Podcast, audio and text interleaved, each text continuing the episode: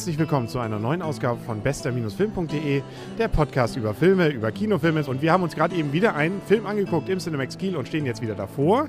Und diesmal war es der Brief für den König. Na, hätte man lieber E-Mail benutzen sollen? Nein, also ich denke mal, der Weg ist das Ziel. In diesem Fall, im wahrsten Sinne des Wortes, dreht sich der Film um den Weg zum König. Insofern hätte eine E-Mail das Ganze sehr abgekürzt und das, hätte ihm, das wäre sehr schade gewesen. Außerdem hätte es nicht ganz in die Zeit gepasst. Das Ganze spielt nämlich im Mittelalter und ist kein Fantasy-Film, sondern einfach nur ein Mittelalter-Film. Ist gemacht zusammen von Deutschen und Holländern, vor allem Holländer. Man merkt hier aber, dass er, glaube ich, größtenteils nicht in Holland gedreht wurde. Nein, also er versucht das Flair, möchte ich mal, das ist jetzt der, der ewige Vergleich mit den Herr der Ringe-Filmen einzuf einzufangen, aber es sieht doch etwas mehr nach den Alpen und nach ein bisschen irgendwie im europäischen Bereich gedreht aus. Aber das tut ihm eigentlich keinen Abbruch.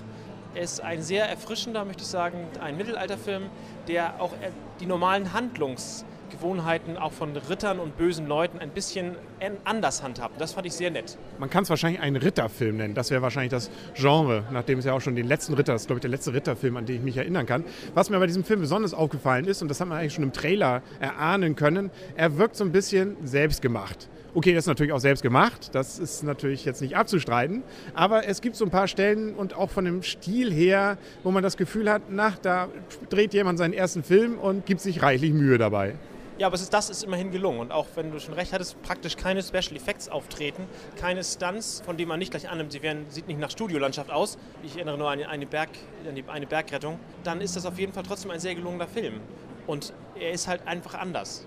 Man kann ja noch mal ganz kurz erzählen, worum es überhaupt geht. Hier wird also ein äh, Jüngling mit einem Brief versehen und diesen Brief muss er, so deswegen ja auch der Titel des Films und deswegen darf man es natürlich auch verraten, einem König gebracht werden. Und das Ganze soll natürlich passieren, damit größerer Unheil in der Welt verhindert wird. Und da waren, wie gesagt, so ein paar Sachen dann auch drin, wo man sagt, na, das wirkt so ein bisschen naiv. Zum Beispiel an der Stelle, wo sich der gute Junge dann ja von seinen Rittern, die ihn beschützen sollten, verabschiedet. Und äh, alle dann so, tschüss Turi, tschüss Turi, tschüss. Also wirkte so ein bisschen, natürlich schon nicht ganz so, wie ich jetzt gerade eben das nachgemacht habe, aber mh, hm, man hat sich äh, vielleicht nicht ganz so dann an das Genre wieder gehalten, an diesen Punkten. Genau, und das fand ich ziemlich erfrischend. Dieses mögest du auf deinem Wegen weiter friedlich wandeln, passt einfach, man, es passt zu Herr der Ringe sicher sicher, wenn ein Elb das sagt, aber in diesem Fall fand ich das erfrischend und es wirkte einfach natürlicher. Genau, Elben gibt es ja auch gar nicht, deswegen kann sich schon von sich aus nicht natürlich das Ganze geben. Das Ganze ist, wie gesagt, ein holländischer Film in Koproduktion mit Deutschland und den einzigen Schauspieler, den man wiedererkannt hat, war Uwe, äh, Uwe Ochsenknecht in einer kleinen Rolle und äh, hat auch nicht viel gesagt, hat aber immerhin nett in die Kamera geguckt und tat den Guten. Tat den Guten und äh, machte so ein bisschen den Eindruck, als hätten sie noch jemanden Bekannten für den Film haben wollen. Er war ja auch am Ende dann genannt als Special Appearance. Also das ist äh, der große Stargast sozusagen von diesem Film. Also man kann kurz gesagt sagen, glaube ich, dass man, äh, die Story ist nett, also eine bar jegliche Überraschung, finde ich zwar, aber man folgt dem Ganzen ganz gern und mir ist zumindest nirgendwo irgendein, da habe ich extra darauf geachtet, irgendein Strommast oder immer mal wieder gern genommen, ja auch dann, gerade wenn diese größere Städte gezeigt werden, dass man dann da Mobilfunkmasten oder sowas sieht. Also das wirkte dann doch so, dass man immer ganz gut Perspektiven wo gefunden hat, wo sowas nicht drin war. Ist dir was aufgefallen? Nein, mir ist nichts aus. Nichts. Einmal dachte ich, äh, hätten natürlich auch Karrenspuren sein können, aber eine Weg wirkte, als wenn das ein Waldweg wäre, der häufiger von irgendwelchen doch von ähm, PKWs befahren wird. Aber das hätte auch, hätten auch Karren sein können. An einer Stelle ist mir zum Beispiel auch aufgefallen, da war dann, da merkt man vielleicht auch, dass es eben, ja, wir probieren es mal, mit der Kamera durch den Wald und dann schnellt da so ein Ast zurück, da merkte man auch, das war wahrscheinlich, Hans Spielberg wäre das nicht passiert, glaube ich. Das mag sein, aber ich, ich habe für solche Filme einfach was übrig. Insofern bin ich da nicht sehr objektiv, befürchte ich.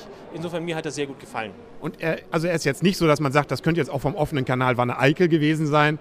Wir drehen jetzt mal Herr der Ringe nach. Also war schon besser und äh, da ist definitiv mehr Budget und die Story trägt es dann auch, wenn man mal davon absieht, dass keine Überraschungen drin sind. Aber wie gesagt, nett gemacht. Also wenn man jetzt mal Punkte vergeben würde auf unserer unbedingten Skala bis zehn Punkte, ich würde da durchaus ja, sieben weil bemüht. Sieben, weil bemüht ist nett, aber ich, weil ich diese Filme einfach sehr mag und mich in dieses Genre einfach sehr stark einfinde, ich bin dafür acht. Damit wird natürlich jetzt der Bond einfach in die Schranken gewiesen. Ne? Da würde man jetzt einfach mal sagen, der hier war definitiv besser als Bond, weil da haben wir, glaube ich, nur sieben gegeben. Wie gesagt, ich stehe auf solche Filme. Ja. Worauf du hoffentlich auch stehst, war die Schlussmusik. Da haben wir noch beide nochmal herzhaft gelacht. Der ganze Film endet mit einem Song, ja, das ist so. Äh, 80er Jahre, nee, 70er Jahre Schlager. Den Soundtrack, den muss ich mir, glaube ich, nochmal runterladen. Das war so richtig, also äh, ja, da hat, glaube ich, das Geld nicht mehr gereicht dafür, noch GEMA-gerechte Musik sich zu kaufen. Das ist, glaube ich, GEMA-frei gewesen. Also möglichst vor dem Schlusssong aus dem Kino, das, das, das haut nochmal rein. Also ich fand das, äh, ich fand es erheiternd. Also wie gesagt, bei dem Rest des Films war es ja echt so richtig witzig. Es waren auch keine coolen Sprüche und sowas. Ne? Es war einfach nur ein geradliniger Ritterfilm. Natürlich, wie ich ja schon sagte. Ich fand ihn wirklich deswegen auch sehr natürlich. Es wirkte so, als hätte es so sein können. So ist es, glaube ich, auch gewesen. Und ich glaube, das ist es auch gewesen mit unserem Podcast für heute. Wir haben wirklich wieder alles berichtet, was man über diesen Film erzählen kann. Willst du noch irgendwas dazu sagen? Ich fand ihn sehr gut. Genau. Äh, Und äh, dann gucken wir mal, was wir nächste Woche gucken werden. Ich glaube, wir wissen es noch nicht. Ne? Wir lassen uns einfach mal überraschen, was unser kleines schnuppeliges Kino hier in Kiel uns dann bereithält. Bis dahin sagen dann Tschüss, der Henry. Und der Arne. Tschüss. Tschüss.